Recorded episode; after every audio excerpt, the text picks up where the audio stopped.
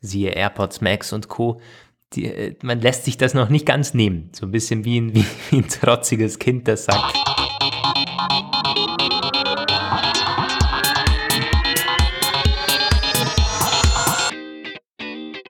Der Apfelplausch mit Lukas Gera und Roman van Genabit. Hallo und herzlich willkommen zum Apfelplausch Folge 314. Eine Woche nach den Quartalszahlen machen wir eine schnelle Ausgabe mit den Entwicklungen und Neuigkeiten der letzten Woche. Da gab es ein bisschen was Verschiedenes, über das wir reden.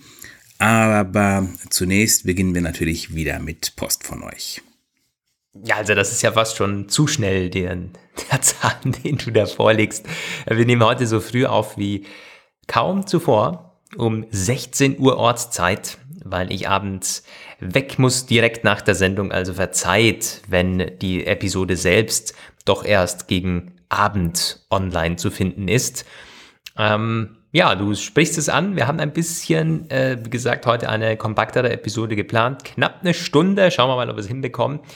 Ähm, trotzdem dürfen Hörer-Mails nicht fehlen. Die knüpfen nahtlos an an die letzten Ausgaben beziehungsweise die Themen, die wir da besprochen haben. Ich finde das ganz cool eigentlich, dass da so eine Art Diskussion über den Apfelplausch stattfindet, wenn die Hörer untereinander kommunizieren oder eben dann über die Sendung kommunizieren durchs Vorlesen. Da war zum Beispiel dann der Ralf, der uns zum Batteriewechsel der Apple Watch etwas geschrieben hat und er nimmt Bezug auf den einen Hörer, der sich fürchterlich aufgeregt hat, dass doch das gar nicht den Apple Umweltstandards entspricht, was man bei der Apple Watch abzieht. Der Ralf schreibt uns hierzu, ich möchte euch gerne noch meine Geschichte zur Reparierbarkeit der Apple Watch berichten. Ich habe im September meine Apple Watch Series 5 in den Apple Store in Zürich gebracht und mich erkundigt, ob man bei dieser Watch die Batterie wechseln könne.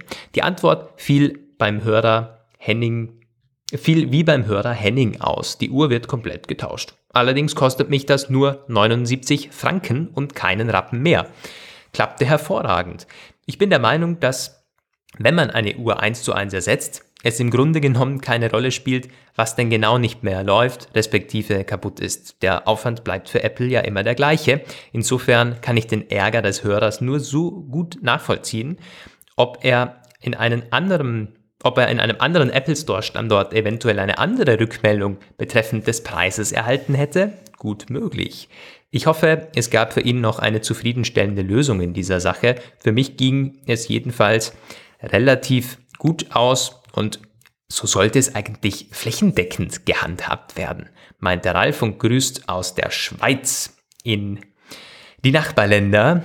Also schon interessant, oder? Aber es gab solche äh, das gab es doch schon öfters in der Vergangenheit, dass unterschiedliche Apple Stores solche Kleinigkeiten dann auch unterschiedlich gehandhabt haben. Ja, also es kommt immer auf die Länder an, auf die einzelne Preispolitik für die Länder von Apple und natürlich auch auf das Apple Watch Modell, wie alt es ist. Und dann ist es ja auch eine persönliche Entscheidung, wie viel man ausgeben möchte. Ja, also was hat, hat er jetzt gesagt, welches Modell er hatte? Ja, die Series 5.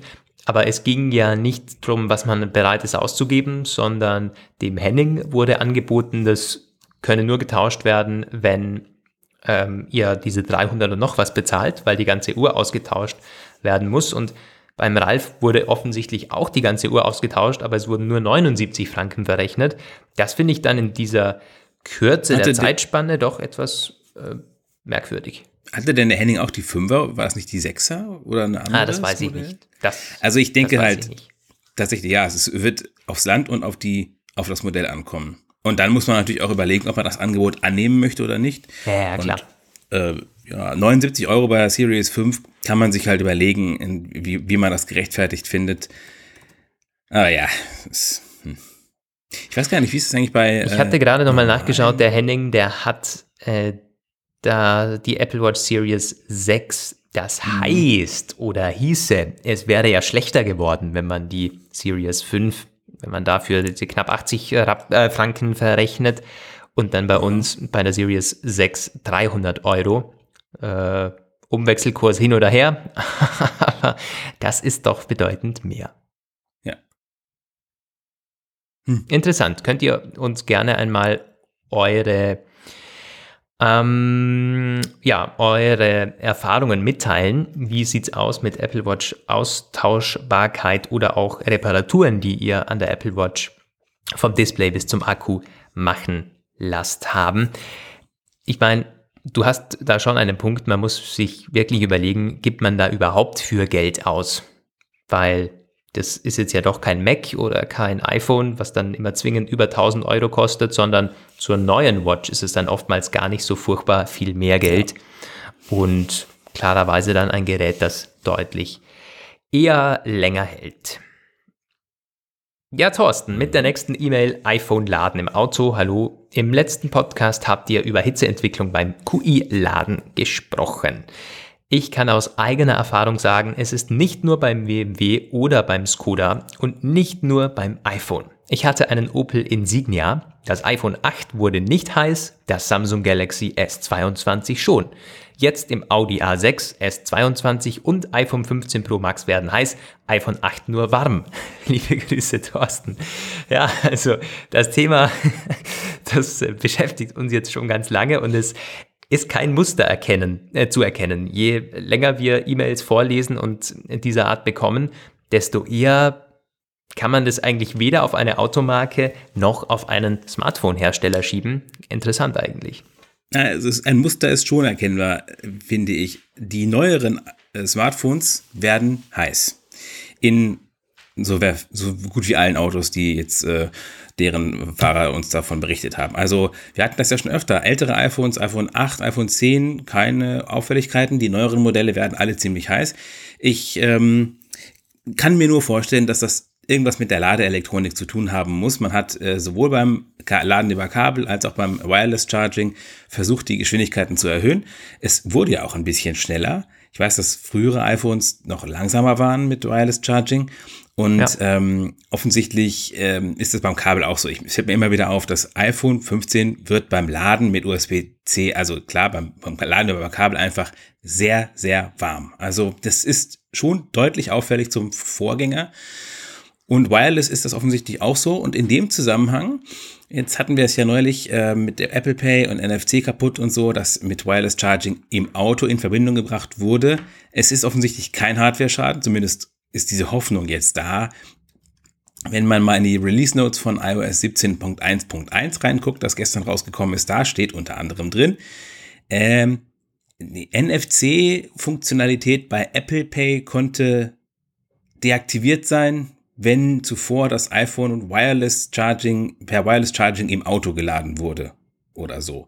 Mhm. Also, das heißt, alle die äh, bei denen, äh, die, die uns auch schon geschrieben hatten, die eventuell jetzt zuhören, äh, wo Apple Pay nicht mehr ging, nachdem es im Auto geladen wurde. Probiert mal iOS 17.1.1 aus und berichtet gerne, ob es dann wieder klappt. Ja, gut. Das war unser verkürzter Hörer-E-Mail, Hörerpost-Blog. Und äh, somit starten wir schon ins Getümmel der Apple-Woche. Ein Thema darf natürlich nicht fehlen, damit wollen wir auch gleich starten. Das sind die Quartalszahlen, beziehungsweise was denn so rundherum besprochen wurde. Welche Takeaways, wie die Medien immer so schön sagen, können wir den ja, ableiten? Was kann man aus dem Conference Call ableiten? Du hast gemeint, der Conference Call dieses Jahr war wirklich sehr langweilig. Du hast ihn nicht verfolgt, aber die nach den Aussagen, die man eben so liest, war da nichts dabei, was, was spannend war? Kaum. Also erstmal tatsächlich so, ich war eigentlich, ich habe den ja schon äh, auch davor nicht unbedingt immer bis zum allerletzten Ende gehört und dann irgendwann auf der Hälfte oder so. Aber tatsächlich diesmal die Quartalzahlen kamen und dann habe ich mein Buch weitergelesen. Und irgendwann dann so eine Stunde später habe ich gedacht, okay, ja, ich habe ja den Conference Call gar nicht gehört.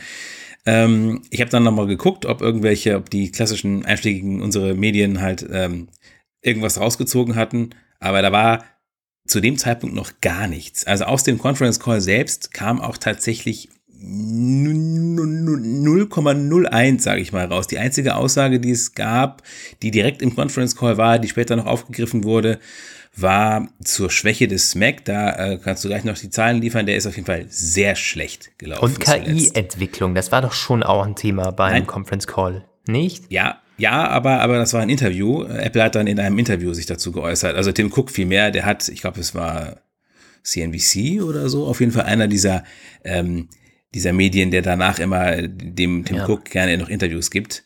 Das war in diesem Rahmen, aber soweit ich weiß, nicht direkt okay. im Conference Call. Aber die Aussagen, ich kann sie mit zwei Sätzen zusammenfassen. Bei Mac ich würde sagen, da Tim kommen wir gleich, gleich dazu, weil da können wir vielleicht noch ein paar Kommentare zu abgeben. Äh, aber lass uns erst die Zahlen mal runterrattern. Ich glaube, das ist schneller äh, zusammenzufassen und dann würde ich auf diese zwei äh, Punkte noch eingehen. Was meinst du? Ja, du kannst, ja. kannst machen, wie du möchtest. Es geht auf jeden Fall alles sehr schnell. Ich habe zum, zum Thema KI, da können, da können wir noch hier und da was, äh, was diskutieren. Aber zuerst die Zahlen. Also was wurde denn überhaupt erwartet? Das ist ja äh, das Spannende. Mal wurde es übertroffen, mal äh, nicht. Und das ist auch ja, also wenn man äh, die Erwartungen so anschaut, dann ist es in der Regel so, dass die großen Tech-Unternehmen ja auch nicht blöd sind und die Erwartungen dementsprechend steuern, um sie dann, haha, wer hätte es gedacht, hier und da zu übertreffen. Also da würde ich nicht so viel äh, drauf geben, sondern spannender ist, wie hat sich das entwickelt und wir haben jetzt einen Unternehmensumsatz im Q4 gehabt von Apple von 89,5 Milliarden US-Dollar. Zum Vergleich, das waren 90,15 Milliarden US-Dollar 2022 im Q4 und 83 Milliarden US-Dollar 2021. Also leichter Rückgang, aber wirklich minimal. Ich würde sagen, gerade im Vergleich zu den ja, paar Jahren davor immer noch eigentlich eine fantastische Zahl. Und natürlich inflationsbedingt auch äh, höher in diesen Zeiten, wenn Preise steigen. Das äh, sieht man dann beim Gewinn ein bisschen anders. Da ist der Gewinn pro Aktie 1,46 Dollar zum Vergleich. Das waren aber letztes Jahr 1,29 Dollar und 2021 1,24 äh, Cent. So, die äh, 1,24 äh, Dollar. So, das heißt, hm, es geht an allen Fronten eigentlich äh, ja, nach oben, wenn man die reinen Zahlen anschaut. Enttäuschend waren, so wie ich das äh, ge, äh, mitbekommen habe, die, äh, die, die Mac-Zahlen und äh, die iPad-Zahlen. Es wurde halt rausgerissen durch iPhone und die Service-Sparte, wie eigentlich in den letzten Quartalen und fast schon Jahren immer. Ja, Möchtest du die Zahlen noch nennen oder sonst? Ähm Wir können ganz kurz durchgehen. iPhones wurden mit 43,8 Milliarden US-Dollar verkauft. Äh, die Verkaufszahlen nennt man ja nicht, aber man hat hier eben die 43,8 Milliarden US-Dollar verdient. Das waren 38,8 Milliarden US-Dollar im Vorjahreszeitraum. Ja, hm, das ist ganz, ist ganz spannend. Äh, also es geht da offensichtlich äh, das iPhone äh, taucht nicht tief. Die Services, die sind krass gestiegen. 22,3 Milliarden US-Dollar wurden umgesetzt. Im Vergleich dazu waren es nur 19 Milliarden US-Dollar 2022.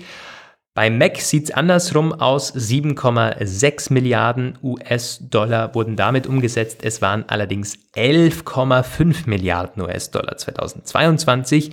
Ja, also da hat man noch sehr viel der äh, Pandemie und der äh, entsprechenden Homeoffice-Geschichten natürlich mitgenommen im letzten Jahr. Das schwächt jetzt deutlich ab. Beim iPad ähnlich 6,4 Milliarden US-Dollar wurden umgesetzt. Zum Vergleich, es waren 7,17 Milliarden 2022. Die Marge, das Verhältnis des Bruttogewinns zum Umsatz liegt bei 45,2 Prozent. Das wurde leicht ausgebaut. Geschätzt wurden nämlich 44,5 Prozent. Ja, damit hat Apple die Erwartungen übertroffen, eben dank der starken iPhone-Verkäufe und Service-Umsätze.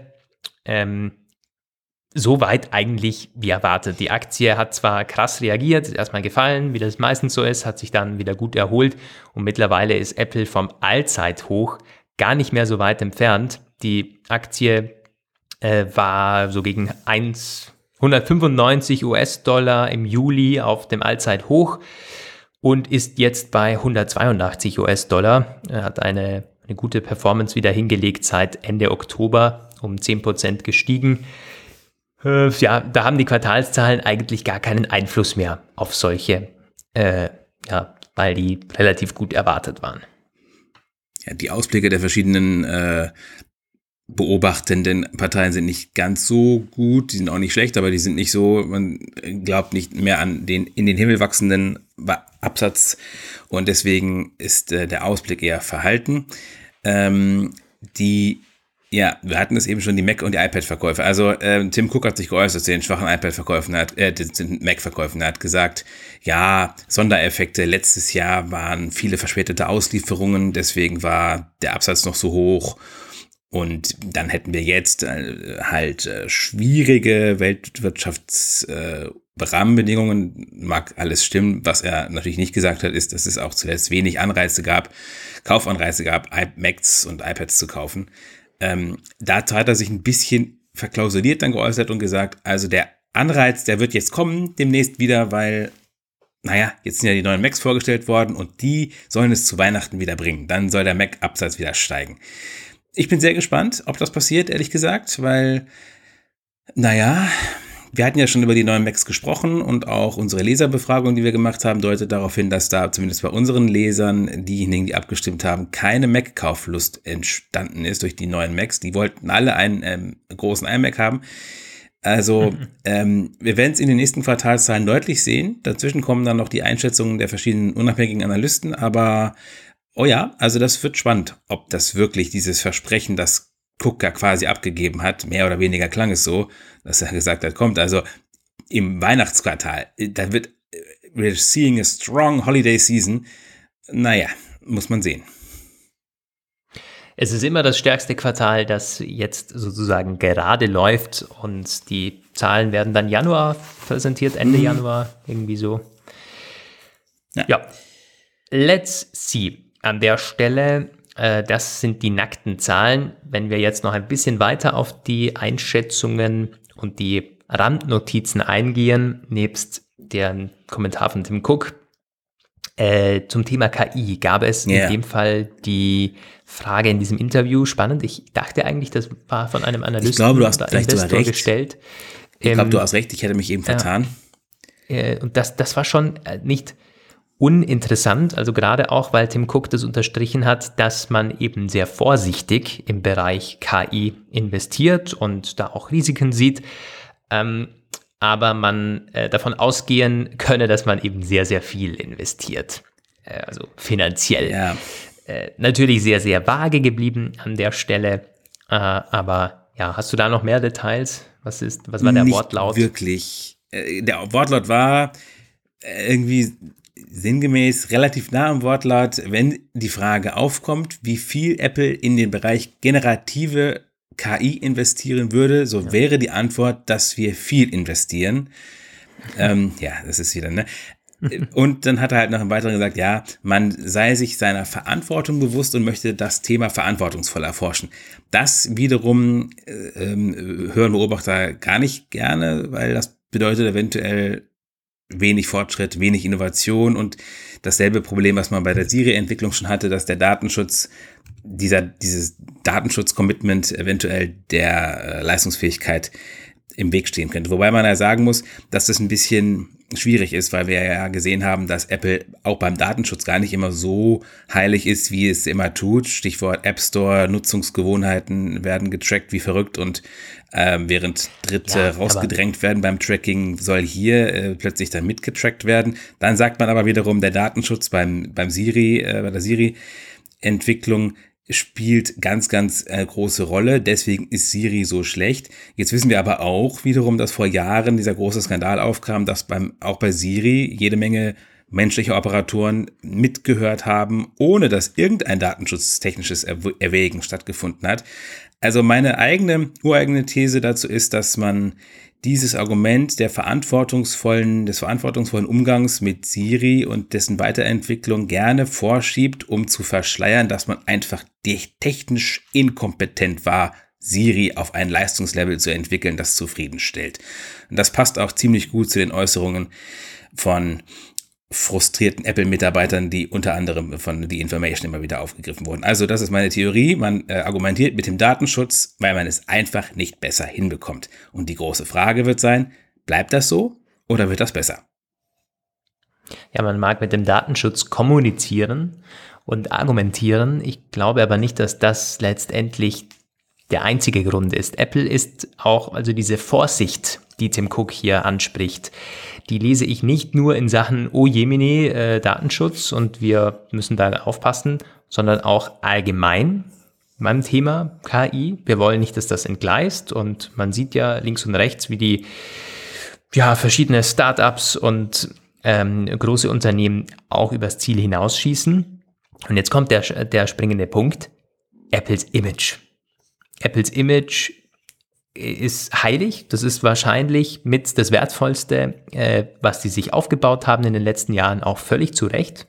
Da ist es ja ein Fundament da. Man kann die Leute über ein paar Monate hinweg belügen, aber nicht über Jahrzehnte. Also es ist ja, hat einen Grund, wieso Apple dieses Premium-Image hat. Und das kann man sich sehr schnell zerstören. Wenn irgendwelche Chatbots oder irgendwelche KI-Systeme durchdrehen oder ad absurdum geführt werden, da ist dann ja nicht Apple zwingend schuld, sondern in solchen Fällen der Nutzer. Und natürlich gibt es immer unter 10 Millionen Nutzer dann welche, die das ad absurdum führen.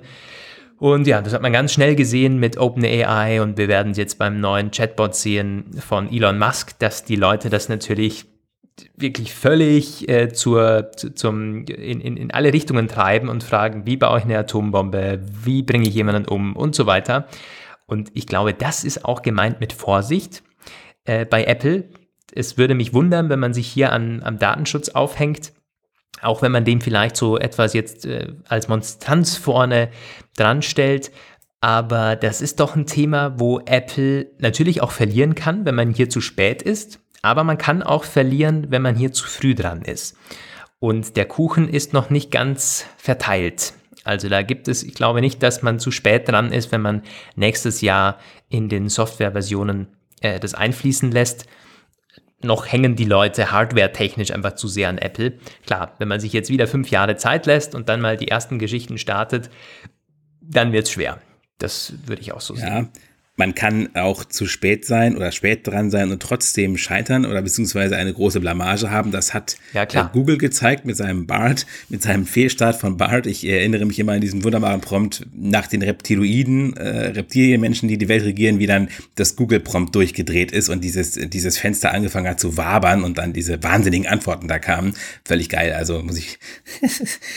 ähm, ja, das mag schon sein. In dem Zusammenhang kann man natürlich schon sagen, der, ähm, die Akteure, die später in einen Markt eintreten, haben sehr, sehr viele Nachteile, dass sie aufholen müssen, dass sie sich beweisen müssen, aber sie haben auch gewisse Vorteile, nämlich, dass sie Fehler nicht versuchen können zu vermeiden oder äh, Schwächen, Defizite, Angreifbarkeiten, die die ähm, Early Adopters eben ähm, aufgedeckt haben, der der Avantgardisten. Das heißt, das kann schon sein, dass man versucht, das zu verhindern, mit dem man OpenAI und ChatGPT teilweise so aus dem Flow bringt, wobei ich ähm, die Experten, die ich so gelesen habe, sagen, dass man äh, diese Sprachmodelle gegen bestimmte Arten der Prompt Injection fast unmöglich absichern kann. Bin sehr gespannt, wie Apple das machen möchte. Aber das wird, das wird ein Thema von, von zukünftigen ja, Plausch-Episoden dann sein.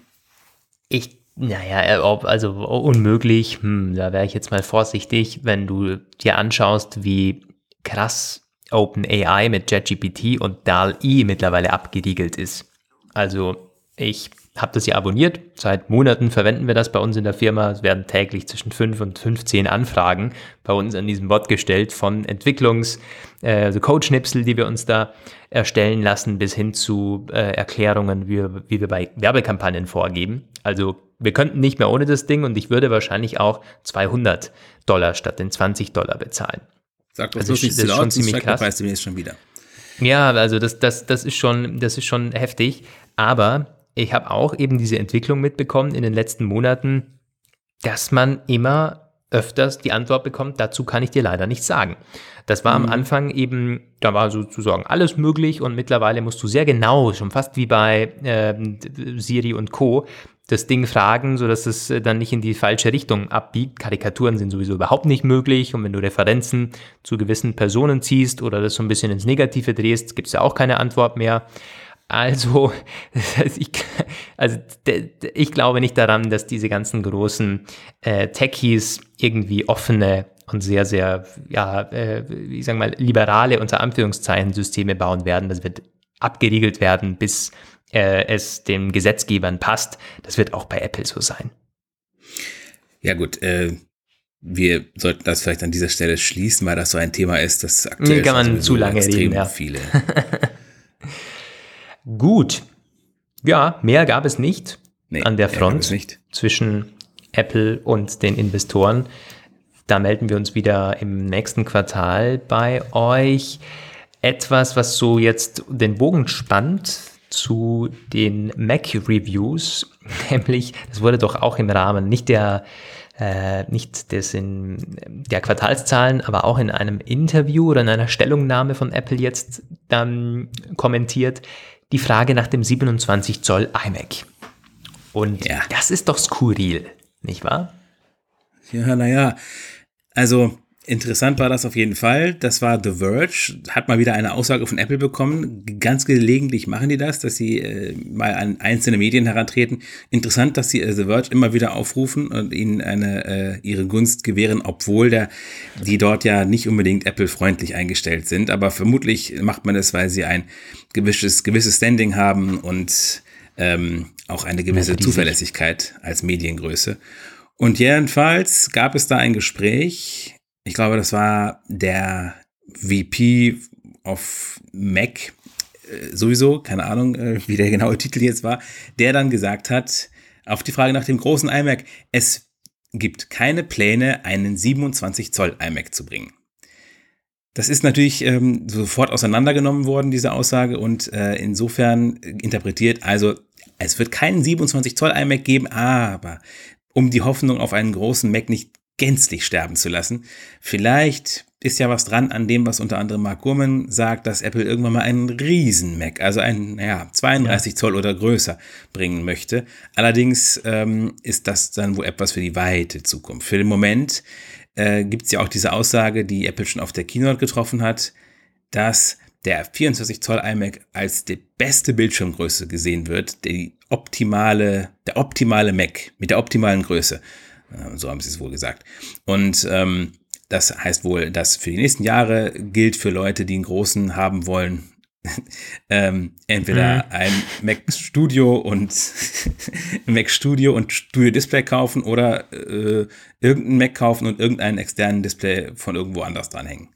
Aber in jedem Fall wird es wahrscheinlich nicht so elegant, nicht so stylisch und nicht so günstig. Ja, man hat, man hat fast das Gefühl, man möchte hier die, die Pro-Rechner absetzen, um das nicht in einen, ja, wie der iMac Pro ausarten zu lassen. Ich glaube nicht daran, dass hier die große Zielgruppe steckt. Ehrlich gesagt, denn das sind ja schon überwiegend Pro-Anwender, die diesen großen iMac benötigen würden und die haben nach doch dann eigentlich irgendwie auf der anderen Seite ein Mac Studio stehen oder ein Mac Pro oder ein MacBook Pro und dann hängt doch das Display an. Also ich kann Apples Argumentation nachvollziehen und ich glaube auch, dass sie hier Marktforschung betrieben haben. Äh, das ist immer so ein bisschen, die Leute sagen, die sind so blöd und äh, das würde sich super verkaufen. Tja, also ich glaube nicht, dass äh, man da keine Markt Marktforschung betreibt und sagt, ach ja, du, ich, ich, schätze mal, das äh, wird sich nicht so toll verkaufen, lass uns lieber nicht machen. Ähm, äh, so, aber gut, ja. äh, das, das dazu, man sieht ja, dass irgendwie die meisten mittlerweile so ein MacBook Pro mit Display im Büro haben, finde ich, so bei diesen, diesen Developern, äh, Softwarefirmen und äh, Videoschnittstudios äh, und so, die haben eigentlich alle ihr 16 Zoll MacBook Pro mit dem neuen Design und dann zwei Displays angehängt. Das hat wahrscheinlich auch einen Grund, dass diese, äh, ich weiß nicht, ob man da jetzt dann überall iMacs aufstellen würde. Aber gut, äh, eine Sache wollte, bevor ich es äh, vergesse, The Verge, da gibt es ein gigantisch tolles Interview mit Obama vor zwei oder drei Tagen zum Thema KI und äh, KI-Regulierung. Das kann ich wirklich nur empfehlen. Das ist sehr, sehr, äh, ja, in, insightful, würde man sagen. Äh, auch wirklich toll zu sehen, dass es tatsächlich ja mal andere Präsidenten gab, die irgendwie sich in den Themata noch ausgekannt haben. Ja, gucke ich mir vielleicht auch mal an. Ein Lesetipp also. Ja, das ist wirklich, also wie ein Interview äh, auf YouTube. Das war es zum, zum Anhören oder Ansehen. Ähm, auch spannend, dass der da aufgetreten ist. 40 Minuten mit diesem Nilay Patel oder so, Chefredakteur von The Verge. Mhm. Sehr, sehr empfehlenswert, wenn du mich fragst. So, apropos Mac. Wie kommen die neuen Macs denn an bei den, ja, bei der Instanz schlechthin, den Apple-Reviewern? Sehr gemischt. Also äh, kann man wirklich sagen, sehr durchwachsen und auch sehr scharf getrennt hinsichtlich Hardware und Chip. Also wir hatten ja schon festgestellt, Hardware ist kaum der nennenswerte äh, große Schritt und das merkt man auch an den Reviews sehr schnell. Also die haben dann zum Beispiel gesagt, ja, also dieses Space Black ist ja mega geil, das ist ja kaum irgendwie, das ist ja äh, einfach fancy. Aber ja, äh, das kam halt bei einigen schon sehr am Anfang. Ähm, dann wurde bei den, beim neuen iMac auch gesagt, also hm, Zubehör mit Lightning, Magic Trackpad, Magic Mouse, Magic Keyboard, weiterhin Lightning-Zubehör was soll das denn? Ist das denn wirklich nötig gewesen? Und es ist eine berechtigte Frage. Da war auch wieder The Verge am Kritisieren und TechCrunch hat dann gesagt, ja, also dolle ist das nicht, aber es ist auch nicht so tragisch. Ich weiß es auch, also ich, ich finde es auch seltsam, weil man hat ja mittlerweile eigentlich wirklich schon, äh, der Umstieg ist völlig klar und man verkauft jetzt noch Geräte mit einem Anschluss, der in allen sonstigen Neuprodukten abgekündigt ist. Das bedeutet irgendwie schon, eine Inkonsistenz, die ich nicht so ganz verstehe. Das wirkt auf mich auch nicht notwendig, es wirkt eher lieblos. Mhm. Also man hat da wirklich das Gefühl, altes Gehäuse, neuen Chip rein und das war's. Oder man hängt irgendwie an diesem Lightning-Kabel. Man lässt sich das, siehe AirPods Max und Co., die, äh, man lässt sich das noch nicht ganz nehmen. So ein bisschen wie ein, wie ein trotziges Kind, das sagt, ja, ja. Äh, solange es eben geht. ja, aber also das, ja, auf jeden Fall ist es skurril, das muss man wirklich schon sagen, weil damit zwingt man die Leute noch, noch länger ihre Kabel zu behalten, die sie ja eigentlich dann nur noch dafür nehmen können. Also es ist bei mir ja auch so. Ich meine, ich habe jetzt auch nur noch, nur noch die AirPods, die noch das Lightning brauchen. Und dafür habe ich das Kabel noch hier hängen. Also es ja. ist ähm, ja, bei mir genauso. Die beiden AirPods, Dafür habe ich die, habe jetzt zwei Lightning-Kabel noch, die ich halt verwende hier, um die AirPods zu laden. Ansonsten gibt es de facto nichts mehr. Hm, ich finde das jetzt aber auch nicht ganz so schlimm beim iMac, denn du, soweit ich weiß, bei meinem zumindest, ist da ein Lightning auf USB-C-Kabel beigelegt. Das heißt, du steckst die beiden Geräte einfach an den iMac an und lädst ja. sie auf. So. Jetzt ist es jetzt nicht so, dass du dann äh, quasi Ladekabel mit dir rumschleppen musst und äh, mit, mit Netzteil und so, um, um deine Geräte zu laden, sondern du lässt es stationärer Rechner eben daneben liegen und lädst die beiden äh, Maus und Tastatur eben dann auf, wenn es nötig ist. Und das kommt ja auch nur alle ein, zwei Monate vor. Also da muss ich sagen, zumindest handhabe ich das so. Ich habe noch nie das Problem dann gehabt, weil ich, wie gesagt, nach dem Auspacken Kabel in die Schublade und es wird rausgenommen, wann man es braucht, steckt es an den Rechner selbst an, braucht kein Netzteil und nix. Deswegen, ja, Mai. So, äh, lieblos trifft's, aber es ist wirklich auch kein Beinbruch. Man kann sich dann auch über zu viel aufregen. Ja, ja. Kann man, glaube ich, so abschließen. Ja, eine weitere skurrile Kommunikation von Apple zum Arbeitsspeicher der neuen Einsteiger MacBooks. 8 GB ist ja ganz ausreichend, oder? Ja, also das war tatsächlich mehr als skurril. Das war, ähm, in den letzten Tagen war die Diskussion wieder aufgeflammt, ob es denn statthaft und angemessen ist, ein 1499 Dollar, Schrägstrich 2000 Dollar, äh, 2000 Euro MacBook Pro mit 8 GB Arbeitsspeicher initial auszuliefern. Viele Nutzer in den USA hat das dieses Mal sogar angefangen, haben gesagt, das ist nicht Pro, es ist eine Unverschämtheit und lächerlich, ein als Pro äh, vermarktetes Gerät mit 8 GB initialem Arbeitsspeicher auszuliefern. Und dann noch zu dem Preis und dann noch 200 Dollar draufzulegen äh, müssen, wenn man dann 16 GB haben möchte. Dann gab es eine Aussage, interessanterweise mit einem chinesischen Tech-Channel. Äh, da hat ein Apple Manager, ich bin echt schlecht in diesen Namen, ich habe den gerade leider wieder nicht griffbereit, der ähm, auch für Mac verantwortlich ist, auf, auf die Frage geantwortet, was denn damit zu sagen, was, was, das, was das ist für eine Entscheidung, 8 GB statt 16 GB initial einzubauen. Und er hat gesagt, naja, also, das können Sie, unsere 8 GB können Sie nicht wirklich mit anderen 8 GB vergleichen. Unsere 8 GB, das sind eigentlich wie 16 GB am PC, weil wir so effizient sind und weil wir das Unified Memory haben und weil wir Memory Compression haben, weil wir einfach, wir können es einfach viel effizienter tun als die anderen. Und dann hat auch eine sehr schöne Aussage, sehr Apple-typisch, wo sie dann gesagt haben, also, es ist schon notwendig, über die technischen, über die Spezifikation hinaus zu sehen, um das Gesamtbild der Technologie zu verstehen. Also als ich das gelesen habe, dachte ich teilweise so, irgendwie mache ich doch grundlegend was verkehrt, wenn ich versuche, ehrlich mit den Menschen zu reden. Das ist einfach grundfalsch. Ja, so ein bisschen was ist natürlich dran. Äh, wie immer bei solchen Aussagen äh, von Apple, man treibt es einfach auf die Spitze. Natürlich haben die einen Vorteil bei der Abstimmung von Hardware und Software. Das hat man auch schon sehr gut gezeigt. Und ich würde auch nicht behaupten, dass ein äh, MacBook Pro mit 8 GB RAM unbenutzbar ist. Das wäre auch einfach falsch. Die ersten M1 äh, Rechner, die sind ja meines Wissens mit 68 GB RAM als Auswahl gekommen. Da gab es noch gar mhm. nicht mehr. Auch war der Aufschrei groß und oh, das geht nicht. Und ich habe ganz lange an einem MacBook Air mit M1 gearbeitet und das hatte auch 8 GB RAM meines Wissens. Und der ist mir da auch nie wirklich so äh, ganz negativ aufgestoßen. Also man muss halt äh, bedenken, was man an diesen Rechner macht wenn man entwickelt oder Video schneidet und so weiter, damit man sich den sowieso nicht kaufen. Die Frage ist halt so ein bisschen, wieso? Also wieso hebt man nicht den Einstiegspreis um 200 Euro nach oben ähm, und beginnt mit dem äh, 16 GB RAM-Modell? Ist es wirklich, um den Rechner künstlich günstiger darzustellen oder die Marge zu erhöhen? Ja, wahrscheinlich. Ich meine, man muss ja gucken, die sehen ja alles vom Dollarpreis ausgehend.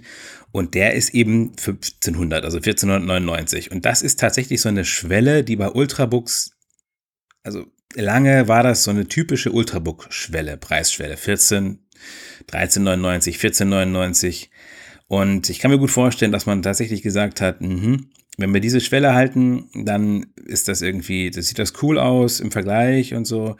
Naja, und übrigens, also mit dem M1 MacBook Air Vergleich, ich erinnere mich gar nicht so sehr, dass der Aufschrei damals beim R so groß war. Selbst beim Pro ja, mit M1. Pro. Hm. Und selbst beim Pro mit M1 gab es damals diese Fragen, aber da hat der M1, der damals neu war, alles so dermaßen überstrahlt, dass man gesagt ja. hat, okay, man verzeiht das, wenn es auch anfangs nicht bis nicht mehr als 16 GB geht. Da war nämlich eher so die Frage, die technische Frage, die sich da gestellt hatte, ja, ist denn der M1 überhaupt in der Lage, mehr zu adressieren? Kann er denn mehr ansprechen?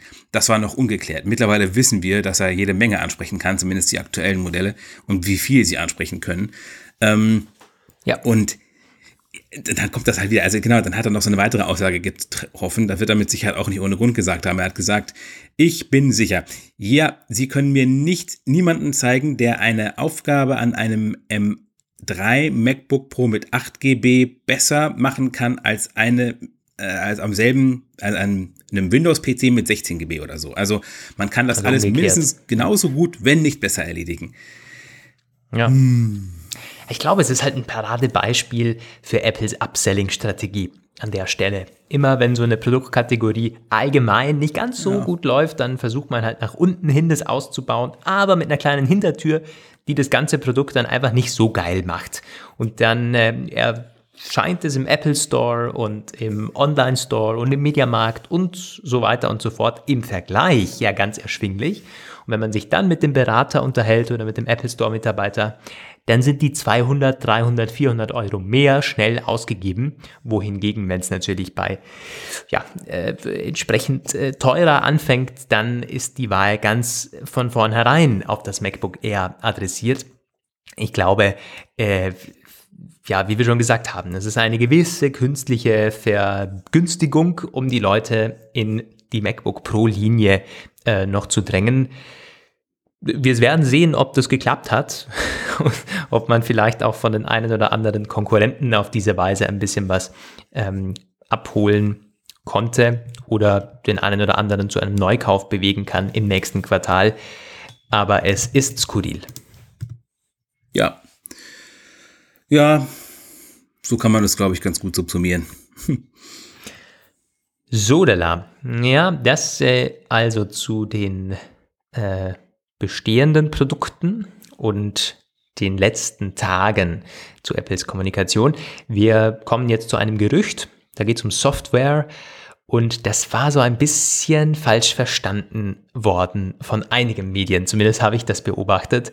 Der Mark Gurman-Bericht äh, ist aber durch sämtliche Medien gegangen. Ich habe das sowohl in der FAZ gelesen als auch bei den Tech äh, News, Chip, Heise und Co. Äh, man, wenn Apple, ja, also das ist zumindest keine positive äh, PR gewesen an der Stelle. iOS 18, äh, von iOS 18 ist die Rede.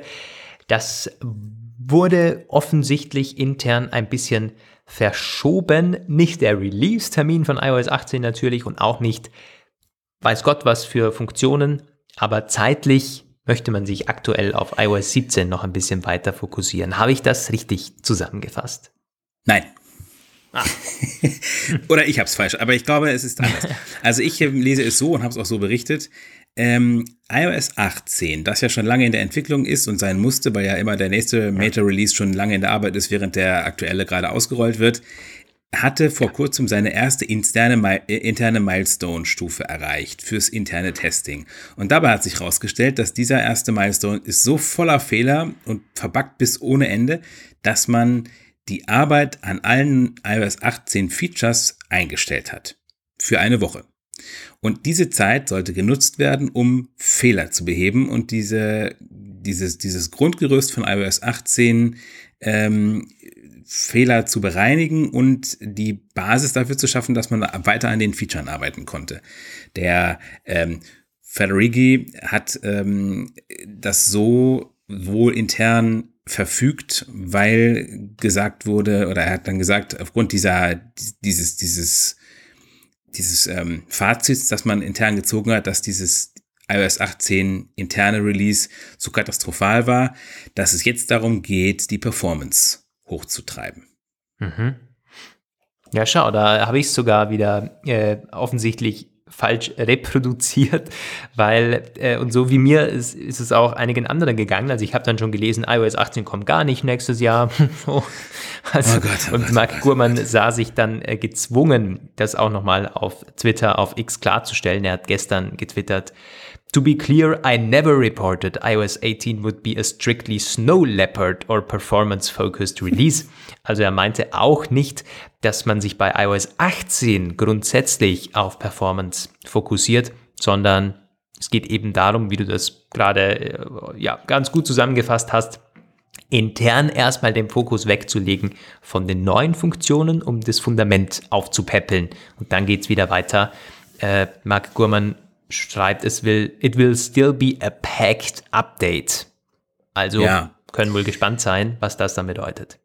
Das ist ja auch nicht völlig neu, sowas gab es schon mal. Ich bin nicht ganz sicher, ob es äh, in einem der letzten Jahre äh, gab es dieses Phänomen, dass in früherem Stadium einer iOS-Hauptversionsentwicklung mal so ein Freeze gemacht wurde für eine Weile und Fehler behoben werden sollten. Und dann gab es auch irgendwann, ich glaube, das war mit iOS 16 oder iOS 17, eins von beiden, da hat man dann mehr oder weniger auf der Hälfte der Strecke gesagt, dass man Funktionen absagt und sich äh, darum kümmert, die Performance zu optimieren.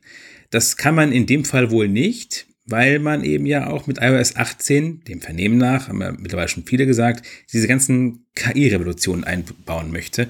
Und noch ist zumindest nichts davon zu hören, dass das verschoben werden soll. Das möchte man offenbar einhalten, zumindest alles Stand jetzt. Ist auch wichtig, weil wir hatten ja eben schon darüber gesprochen, also allzu sehr kann man nicht zurückfallen.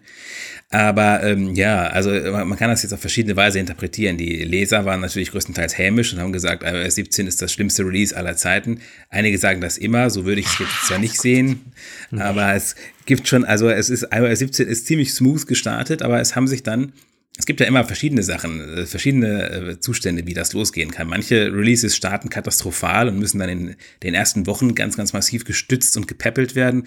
iOS 17 lief relativ unauffällig los, hat dann aber im Laufe der Zeit, wo man das gar nicht mehr so erwartet hätte, doch relativ viele Bugs und Auffälligkeiten entwickelt, wo man eigentlich dachte, man wäre schon drüber weg. Und ähm, von daher kann man einerseits denken, gut, gut, dass sie es jetzt schon früh bemerken. Hoffentlich klappt es, dieses, äh, dieses einmal zurücktreten und Fehler beseitigen und so. Andererseits kann man auch sagen, oh, ist ja irgendwie beunruhigend, dass man schon so früh schon so vom Gleis gerutscht ist. Aktuell ist es aber noch völlig unabsehbar, was sie daraus machen. Sie haben noch einiges an Zeit. Ich würde aber tatsächlich erfahrungstechnisch nicht zu optimistisch sein, was das fertige hm. Release angeht.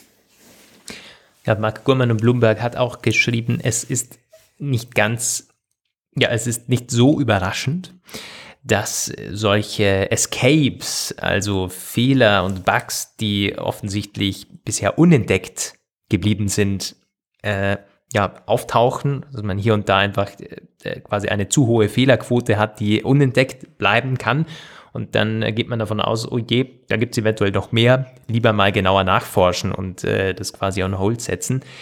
Aber wenn so viele Leute an einem neuen System basteln, dann ist das natürlich erstmal ein, ich sag mal, natürlicher Prozess in der Softwareentwicklung.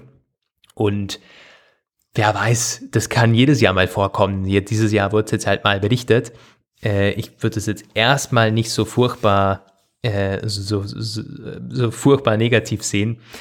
Aber es lohnt sich, da weiter dran zu bleiben. Und wenn das jetzt in den nächsten Wochen und Monaten weiterhin durchsickert, tja ja, dann äh, lohnt es sich da vielleicht doch skeptischer zu werden oder zu fragen, oh je, nee, bekommen Sie es wieder nicht hin. Ja. Wir legen uns das auch wieder Vorlage für den Sommer. Vielleicht gibt es ja bis dahin was Neues. oder schon früher. Ja, krass, oder? Die WWDC ist ja bald schon wieder nur mehr ein halbes Jahr hin. Ach Gott, die Zeit. ja, aktuell bin ich noch voll im Winterblues und sehe. Für mich ist das ja. immer so ein bisschen, wenn die, wenn die Blüten sprießen und Blüten blühen und so, dann ist WWDT nicht so weit. Aber äh, aktuell habe ich danach überhaupt nicht. ja. Na gut, es ist äh, November. Also man kann es übertreiben. Bei uns da beginnen die Weihnachtsmärkte ja. jetzt eben ja. am Wochenende in Wien. Oh ja. Also und bei uns beginnen sie auch dann die Woche danach und das ist so bitter für mich, weil ich mir einen gesunden Monat verordnet habe. Also oh. sehr mhm. viel Sport, noch mehr Obst und Gemüse und kein Alkohol. Das heißt, ich kann meinen ersten Glühwein erst im Dezember trinken. Und dabei eröffnen sie den Weihnachtsmarkt hier schon eine Woche vorzeitig, also äh, bevor es eigentlich geplant war. Oh Gott, oh Gott, oh Gott. Muss ich Kinderpunsch trinken? Der, ich wollte gerade sagen, es gibt doch alkoholfreien Punsch und der ja. Dezember kommt äh, schneller als erwartet. Gut. So, wir kommen nochmal zu einem äh, Hardware-Gerücht. Viele Themen haben wir nicht mehr, aber das ist ganz interessant gewesen. Apples eigene Akkus. Apple arbeitet offensichtlich an einem eigenen Akku-Design. Typischerweise davon würde ich jetzt mal ausgehen, ohne den Bericht genau gelesen zu haben. Roman werden die das nicht selbst produzieren oder so, aber wie bei den Chips offensichtlich designen, um ja, noch mehr rauszuholen. Da möchte ich davon ausgehen, dass sie es nicht selbst produzieren, aber ja, es ist ein südkoreanischer Bericht, ähm, der ist recht interessant. Man möchte die, die Leistungsfähigkeit von Akkus auf vielerlei Weisen erhöhen. Die Energiedichte soll steigen, die Ladegeschwindigkeit auch. Und ähm, das ist natürlich schon spannend. Es geht wohl darum, dass man bei Apple unzufrieden damit ist, dass sich im Akkubereich so wenig tut und dass, dass es Jahr für Jahr immer dasselbe Problem ist, ähm, wie man Laufzeit und, in der, und, und äh, Ladegeschwindigkeit zusammenbringen kann, wobei man da ja sagen muss, dass andere schon deutlich ähm, mutigere Lösungen haben. Aber man hat wohl, der Vision Pro Komplex war wohl ein Weckruf irgendwie, ähm, diese zwei Stunden, das ist klar, dass das zu wenig ist und deswegen hat man dieses Projekt mit dem Custom Batteries ähm, sich vorgenommen. Was ist da los? Also man, ähm, so ganz so viel ist noch nicht bekannt. Man sammelt fleißig Patente für eigene Batteriezell-Designs. Jetzt bräuchten wir natürlich einen Battery Guy. Ärger denn je zuvor. Es soll die Kathode, der Kathodenaufbau soll verändert werden, innovativer gemacht werden. Der Materialmix, der äh, soll verändert werden, so dass die Batterien leistungsfähiger werden. Man möchte Graphit ersetzen und ich glaube Silizium äh, ja, verringern oder erhöhen. Ich, Leute, ich weiß es nicht, ganz ehrlich. Also ähm, äh, da bin ich einfach wirklich äh, total raus. Ich, ich kann es nicht, ähm, ich kann nicht interpretieren, was die damit meinen. Ich kann auch leider gerade unseren Bericht dazu nicht öffnen. Das ist nämlich mein größtes Problem in dem Moment. Irgendwie spinnt Aber da gerade meine App. Ja im Grunde zu Zusammenfassend, äh, natürlich will man mehr Leistung äh, ja, rausholen. Sagen wir mal Laufzeit. Bei Leistung ist dann auch schon wieder technisch behaftet, oder dass wir uns jetzt hier auf Glatteis führen. Man möchte, dass die iPhones und was auch immer länger laufen. In der und Tat ist es tatsächlich eher so, dass ich bei Leistung mir sicherer bin, weil ob man nämlich die Laufzeit daraus holt, das wurde da in dem Bericht nicht gesagt. Man sprach von der Energiedichte, okay. die soll steigen. Mhm. Und ähm, das ist auch etwas, das, soweit kenne ich mich aus, man, äh, wenn man auf demselben Raum mehr unterbringen kann, dann ist das grundsätzlich erstmal nicht schlecht. Man muss dann das Thermalmanagement sehr äh, filigran hinkriegen, sonst wird es halt noch heißer.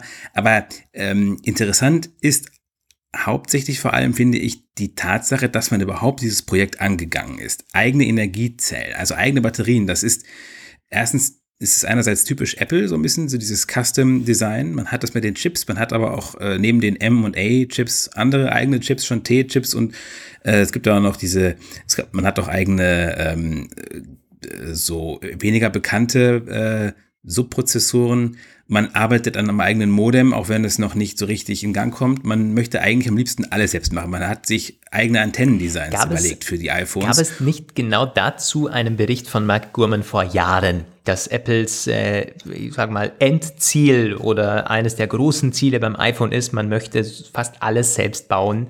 Ja. Äh, nicht selbst bauen, sondern selbst designen. Selbst und designen, genau in diese Richtung gehen wir ja. Also da sind wir mittendrin in diesem Prozess und man findet in jedem neuen Apple iPhone Event irgendwie irgendwelche Randnotizen nach dem Motto Apple designed, Apple Custom, so da sind ja teilweise Bauteile und so mit äh, ganz tollen Namen, äh, die man dann nie wieder hört, aber Apple ist es auch wichtig, dass der Nutzer weiß, ja, wir wissen da schon ganz genau und äh, was wir tun und uns ist wichtig, dass das alles von uns kommt. Man nimmt sich hier einen nach dem anderen Baustein vor. Ja, genau, die Displays hatte ich eben vergessen, man möchte ähm, Custom ja. Display Panels entwickeln.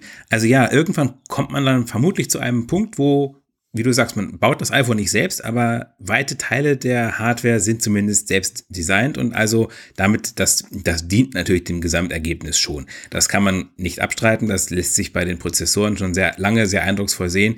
Und ähm, letztendlich kann es sein, dass das fertige Produkt, also wenn man dann irgendwann ein, ein iPhone oder ein Mac hat, wo ein eigener Prozessor drin ist, ein eigenes Display, ein eigener Batterie, äh, Batteriezellen, eigene Modemchips. Die Leistung, also beziehungsweise die Performance im Alltag, das, das Nutzererlebnis mag sich gar nicht so wahnsinnig unterscheiden, aber es wird in vielerlei Hinsicht für Apple einfacher, die, die Herstellung, die Softwareentwicklung darauf und die Laufzeiten und all diese ganzen kleineren, so diese Soft Factors, die sind natürlich davon massiv beeinflusst. Ja. Also das ist schon ziemlich spannend. Äh, der Zeitrahmen, den er genannt hat, äh, dieser Bericht da, war 2025. Da wäre ich in der Tat sehr skeptisch, weil eins hat man nämlich auch gesehen bei diesen Custom Designs, die sind alle sehr langlaufend. Also das merkt man bei dem Modem, das läuft ewig und drei Tage und es ist bis jetzt sieht es so aus, als wäre es nicht vor 2026 eigentlich äh, zu erwarten. Es gibt ja, äh, Qualcomm hat letztens ja jubiliert und äh, darüber die Tatsache, dass man noch jahrelang an Apple weiter Modems verkaufen wird. Also alles geht nicht so schnell. Allerdings, wenn es mal irgendwann fertig ist, dann war es in den meisten Fällen tatsächlich Bombe. Ja, das ist wahr. Ja, tatsächlich sehr spannend und auch ein Thema, das uns noch weiter beschäftigen wird im Apfelplausch, wo es Updates und Gerüchte zu geben wird in den nächsten ein bis zwei Jahren. Wollen wir noch ein kleines Thema aufnehmen? HomePod, wir können den HomePod noch aufnehmen, ne? Ja, HomePod Siri-Probleme. Was steckt ja, da dahinter? Wir, das können wir auch gleich dann verbinden mit einer Frage an euch, ob sich bei euch eine Veränderung zeigt. Es gab ja letztens gestern eine Reihe von Updates. Äh, iPhone, iPad, Mac, Apple Watch und HomePods haben Updates bekommen. Ich kann das mal ganz kurz zusammenfassen. Beim iPhone hatten wir es eben schon. Apple Pay Bug sollte beseitigt werden. Ob damit auch noch weitere Probleme wie das WLAN-Problem, das einige haben, gelöst wurde, weiß ich nicht. Beim Mac war es ganz seltsam. Also das ist auch so eine Geschichte, die zeigt, wie dringend es ist, dass Apple es schafft, die Geräte, iPhones und Macs irgendwie vor Verkauf noch zu aktualisieren, weil da waren nämlich einige Geräte so lange im Lager am liegen, Mac 3, äh, M3 MacBooks, dass die mit dem alten Ventura noch rausgekommen sind, das allerdings gar nicht offiziell in der Kompatibilitätsliste für Sonoma stand.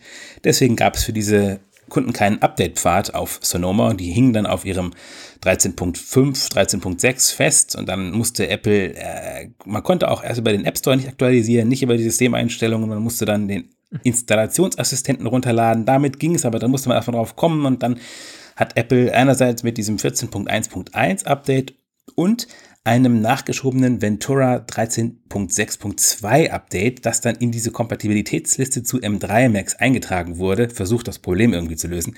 Also ziemlich blöd gemacht. Man darf hoffen, dass das in Zukunft besser läuft. Ja, das Apple Watch Dafür Update. wäre jetzt das neue Apple Wundertüten-Ding genau. für, den, für den Apple Store doch äh, genial. Das allerdings nur mit dem iPhone funktioniert, nach dem, was ja. ich gelesen habe.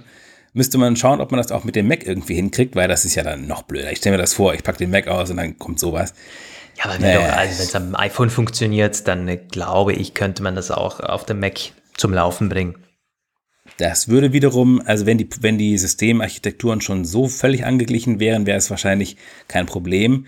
Noch ist ja ähm, Mac und iPhone nicht so ganz deckungsgleich von der Ausstattung, aber vielleicht geht es auch. Ich weiß es nicht, ob das schon, weil das sollte ja quasi die Dinger durch die Verpackung hindurch einschalten und da ja. basiert und das griff irgendwie auf einen, auf dieses, wie heißt denn das noch, auf diesen U2-Chip zu. Mhm. Ist der denn in den neuen MacBooks drin? Davon habe ich nichts gelesen. Also okay, weiß man nicht, ob das müsste man noch, müssen wir noch einiges tun. Ja. Ähm, ja, das Apple Watch Update soll den Akkuverbrauch verringern. 10.1.1. Einige Nutzer hatten geschildert und auch uns, dass unter 10.1 plötzlich irgendwie in fünf Stunden von 0 auf äh, 100 auf 0 oder manchmal sogar noch schneller. Apple hat jetzt geschrieben, das Update soll einen schnelleren Energieverbrauch, als er, als er sinnvoll ist, äh, aus der Welt schaffen. Ich habe es noch nicht ausprobiert. Ich werde es eventuell noch probieren später. Und jetzt das ähm, HomePod-Update. Genau, es gab HomePod Software 17.1.1 und da schreibt Apple, ähm, Siri konnte gelegentlich langsam oder gar nicht reagieren und das soll behoben werden. Wir haben gefragt, und noch nicht so ganz so viele Rückmeldungen bekommen, aber einige schon und einige sagen, äh, ja, also Siri funktioniert im Rahmen seiner begrenzten Möglichkeiten unverändert. Es war schon immer schlecht, ist aber weder schlechter noch besser geworden. Und einige sagen, die auch vorher schon gesagt hatten, dass es in ihrem Haushalt null und nichtig funktioniert. Es hätte sich durch das Update überhaupt nicht verbessert. Da würde ich meine Frage gerne anhängen, wenn ihr euren Softwarestand gecheckt haben, habt, 17.1.1 drauf ist, wie sieht es denn aus mit Siri? Funktioniert es jetzt besser? Werden Anfragen besser beantwortet oder besser erkannt? Hat sich irgendwas getan? Ja. Das äh, kann ich auch nur so weitergeben. Jetzt habe ich jetzt quasi eigentlich schon alles so zu Ende geführt und jetzt kannst du ja. ganz entspannt abmoderieren. Das ist ja Wahnsinn. Das ist echt Wahnsinn, ja. Ich äh, bedanke mich auf jeden Fall fürs Zuhören und für die Ad, für die Geduld, äh, für die, äh, fürs Verständnis an der Stelle, dass wir später kommen und gleichzeitig verkürzt heute. Aber es ging heute nicht anders und auch die Themenlage haben wir damit ganz gut abgedeckt. Vielen lieben Dank. Für die Treue. Schreibt uns gerne eure Meinungen. Was äh, ja, habt ihr zu sagen zu den Ladeschalen, äh, zu, zu, zu der Story? Die können wir gerne noch weiter ausführen und auch zu den anderen Themen, die wir erwähnt haben. Wie sieht's aus mit Mac-Käufen? Habt ihr MacBooks bestellt? Äh, habt ihr M3-Erfahrungen, die ihr teilen könnt mit uns? Auch dazu gerne einsenden. Ihr könnt uns per E-Mail erreichen, per X, per Instagram oder auch kommentieren in unserer Apfelblausch-App. Die ist alles, das ist alles unten verlinkt und ich wünsche euch ein ganz schönes Wochenende vorab, eine schöne verbleibende Arbeitswoche, morgen einen guten Tag und bis nächsten Donnerstag. Grüße aus Wien. Ich schließe mich an. Schönes Wochenende von aus Bielefeld. Grüße und ciao. Das war der Apfelplausch. Schön, dass ihr dabei wart. Bis nächste Woche. Diese Sendung ist lizenziert unter Creative Commons. Namensnennung keine Bearbeitung 3.0.